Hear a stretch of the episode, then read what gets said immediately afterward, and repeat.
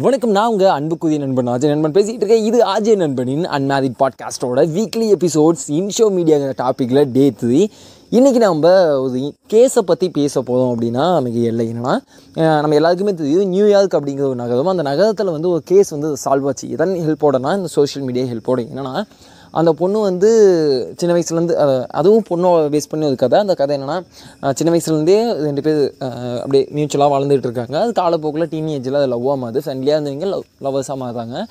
காலப்போக்கில் ஒரு அந்த பொண்ணுக்கு ஒரு எயிட்டீன் சம்திங் வச்சுக்கோங்களேன். எப்படியும் ஒரு கதை இருந்துச்சுன்னா ஒரு எயிட்டீன் டுவெண்ட்டி டுவெண்ட்டி ஃபைவ் அந்த ரேஞ்சில் தான் வரும். ஆக்சுவலாக இது கதை இல்லை நடந்த டீனேஜ் அப்படிங்கிறத மட்டும் தான் என்னால் பார்க்க முடிஞ்சு என்ன ஏஜ் நான் பார்க்கல. ரெண்டு பேருமே ஆல்மோஸ்ட் ஈக்குவல் ஏஜ் அப்படிங்கிறதுனால அது அப்படியே காதலாக மலருது. அந்த காதல் அப்படியே போய்கிட்டு இருக்கு அப்போ என்ன ஆகுது? அவங்க வந்து ஒரு யூனிவர்சிட்டியில் படிச்சுக்கிட்டு இருக்காங்க. அந்த யூனிவர்சிட்டியில் படிச்சுக்கிட்டு இருக்கும்போது ஒரு எல்லா யூனிவர்சிட்டிலையும் ஒரு கேங் இருப்பாங்க அப்படின்னு சொல்லுவாங்கல்ல. அவங்க தான் get off the college of the அப்படிங்கிற மாதிரி. அந்த மாதிரி ஒரு கேங் வந்து அந்த கேங்குக்கும் அந்த பையனுக்கும் பிரச்சனை. ஸோ அதனால் என்ன நடக்குது அப்படின்னா அவங்களுக்கு நடந்த ஒரு சண்டை அந்த கேங் பசங்களாம் போட்டு அந்த பையனை போட்டு செம்ம அடி அடிக்கிறாங்க. அடிக்கும்போது இந்த ப அந்த பொண்ணு வந்து அதை ஒரு ஒரு சின்ன ஃபோட்டோ மட்டும் கிளிப்பாக எடுத்துகிட்டு அந்த சுச்சுவேஷனில் என்ன பண்ணுறதுன்னு தெரியாமல் அதை ஃபேஸ்புக்கில் ஒரு போஸ்ட் அப்லோட் பண்ணிட்டு போயிடுறாங்க. அது எப்படி மூவ் ஆன் ஆகி போகலை. சண்டைக்கு போய் தடுக்க முயற்சி பண்ணுறாங்க அப்போது ரெண்டு பேருக்குமே செம்ம அடி விழுந்து ஹாஸ்பிட்டலில் அட்மிட் பண்ணப்பட்டு இறந்து போயிட்டாங்க. ஆனால் இதில் ஒரு இந்த கேஸ் சால்வ் ஆனது என்னடா? ஏன்னா அது? ரொம்ப சிம்பிளான கேஸ் இது. இவங்களை வந்து அடித்து கொண்டுருக்காங்க ஏதோ கேங் பாய்ஸ் வரனால அந்த பர்சனல் வெஜன்ஸில் அடித்து கொண்டுட்டாங்க அப்படிங்கிறது தான் கேஸாக ஃபைல் ஆகி ஆல்மோஸ்ட் முடிஞ்சிச்சு ஆனால் ஒரு எட்டு வருஷத்துக்கு அப்புறம் அந்த கேஸ் வந்து வேறு மாதிரி திசை தெரியுது என்னன்னா எட்டு வருஷத்துக்கு அப்புறம் அந்த பொண்ணோட போஸ்ட் இருக்குது பார்த்தீங்களா அந்த போஸ்ட்டை வச்சு அதோட பொண்ணோட தங்கச்சி வந்து ஒரு கேஸ் ஃபைல் பண்ணுறாங்க அது ஃபைல் ஃபைலில் இந்த மேல்முறையீடுன்னு சொல்லுவாங்களா அந்த மாதிரி பண்ணுறாங்க என்ன பண்ணியிருக்காங்கன்னா எங்கள் அதாவது அந்த ரெண்டு பேர்த்தையும் அந்த எங்களோட அக்காவையும் சரி எங்கள் அக்காவோட லவ்வதையும் கொன்னது இவங்களாக இருந்தாலும் அதுக்கான மோட்டிவ் வந்து வேறு.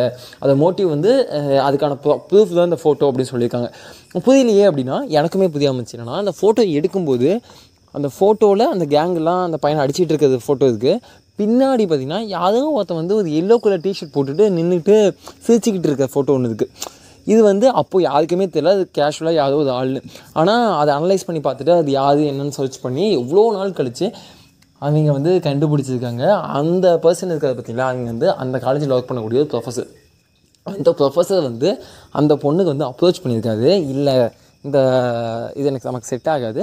நான் ஆல்ரெடி ஒரு பையன் கூட ஃபால் இன் லவ் என் கூட படிச்சுட்டு இருக்க பையனுடைய நான் ஃபால் இன் லவ் ஸோ அதனால் இது நமக்கு செட் ஆகாது அப்படின்னு சொன்னங்காட்டியும் ஸோ இந்த பையன் இருந்தாண்டாலும் லவ் பண்ணுவேன் அப்படின்னு சொல்லிட்டு அந்த பையனை கொள்றதுக்கான முயற்சி அந்த முயற்சியில் இந்த பொண்ணும் சேர்ந்து இறந்து போயிட்டாங்க அப்படிங்கிறது எட்டு வருஷம் கழிச்சு கண்டுபிடிக்கப்படுது. ஜஸ்ட் ஒரு சின்ன ஃபேஸ்புக் போஸ்ட் அந்த போஸ்ட்டை வந்து ஒரிஜினலாகவே நிறைய ப்ராசஸ்லாம் முடிஞ்சதுக்கப்புறம் இப்போ நான் ஒரு மூணு நிமிஷம் அதை பற்றி பேசிகிட்டு இருக்கேன்ல. அப்போ அந்த கேஸ் எவ்வளோ பெரிய கேஸாக இருக்கும் அப்படின்னு யோசிச்சுப்பாங்க நான் அந்த கேஸ் வந்து ஒரு டூ த்ரீ மந்த்ஸுக்கு முன்னாடி படித்தேன் இப்போ நான் அதுக்கான கேஸை நான் சர்ச் பண்ணி பார்த்தா எனக்கு கிடைக்கல.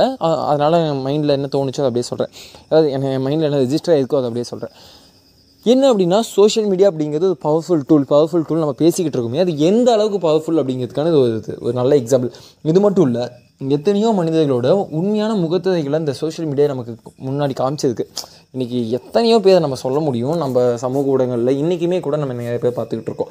இந்த மாதிரி பல நேரங்கள் நம்மளுக்கு உதவியாக இருந்தாலும் இன்னமும் இந்த சோஷியல் மீடியாலேயே நம்மளோட அக்காவோ தங்கச்சியோ அண்ணாவோ தம்பியோ பாதிக்கப்பட்டுட்டு தான் இருக்காங்க அப்படிங்கிறது. எஸ் கஷ்டமாக தான் இருக்குது நம்மளை சுற்றி இருக்கிறவங்களே நம்மளே இப்படி பண்ணிக்கிட்டு இருக்கோம் அப்படிங்கும்போது பட் ஒரு பிளாட்ஃபார்ம் அப்படிங்கிறது நல்லதாகவும் பயன்படுத்த முடியும் கெட்டதாகவும் பயன்படுத்த முடியும். அதை நாம் எப்படி பார்க்கலாம் அப்படிங்கிறது தான் நேற்று சொல்லியிருந்தேன். இன்றைக்கும் அதே தான் மீன் பண்ண விரும்புவது என்னென்னா சோஷியல் மீடியா அப்படிங்கிறது ஒரு செம்ம பவர்ஃபுல்லான டூல் அந்த டூலை நம்ம எப்படி யூஸ் பண்ணுறோம் பாசிட்டிவாக பார்க்க போதுமா? நெகட்டிவாக பார்க்க போதுமா?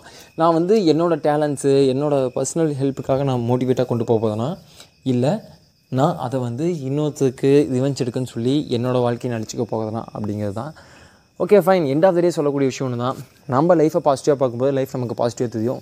அஸ் வெல் அஸ் எல்லாமே அப்படி தான் சோஷியல் மீடியா அப்படிங்கிறது ரொம்ப பவர்ஃபுல்லான டூல் அதை நீங்கள் எப்படி யூட்டிலைஸ் பண்ணிக்கிறீங்க அப்படிங்கிறது உங்கள் கையில் தான் இருக்குது இது இன்ஷோ மீடியா வீக்லி எபிசோடில் மூணாவது நாள். நான் உங்கள் நண்பனுக்கும் நண்பன் அஜய் நண்பன். இது அன்மாரி பாட்காஸ்டோட ஸ்பெஷல் எபிசோட்ஸ்